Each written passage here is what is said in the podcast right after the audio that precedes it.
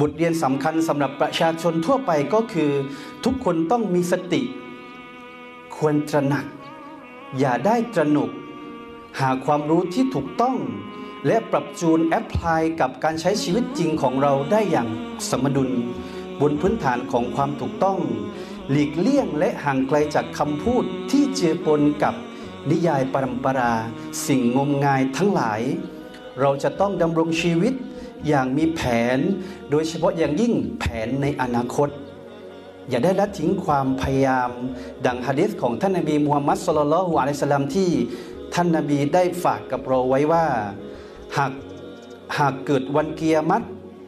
และในมือของท่านนั้นมีต้นกล้าอินทผลัมท่านท่านใดมีความสามารถที่จะปลูก ก็จงปลูกมันเสียฮะดิษซฮีฮะดิษบทนี้สอนให้ เราทุกคนคิดร่วมกันว่า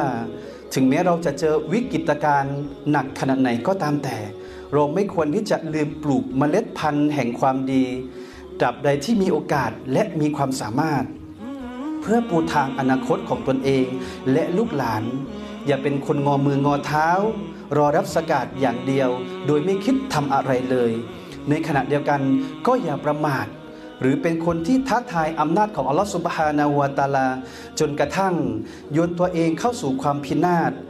และอันตราย พึงรู้เถิดว่า การเชื่อฟังต่อการยอมรับและก็การอีมานต่อตักดีรต่อของการกำหนดจากอัลลอฮฺสุบฮานาวะตาลา ถือเป็นกฎอิมานที่สำคัญ ที่เราต้องเชื่อว่าเหตุการณ์ทั้งหมดเป็นการกำหนดมาจากอัลลอฮฺสุบฮานาวะตาลา แต่การใช้ร่วมกับการใช้ความพยายาม และการหามาตรการแก้ไขด้วยวิธีที่ถูกต้อง ก็ถือว่าเป็นสิ่งที่วาญิบจำเป็นเช่นเดียวกัน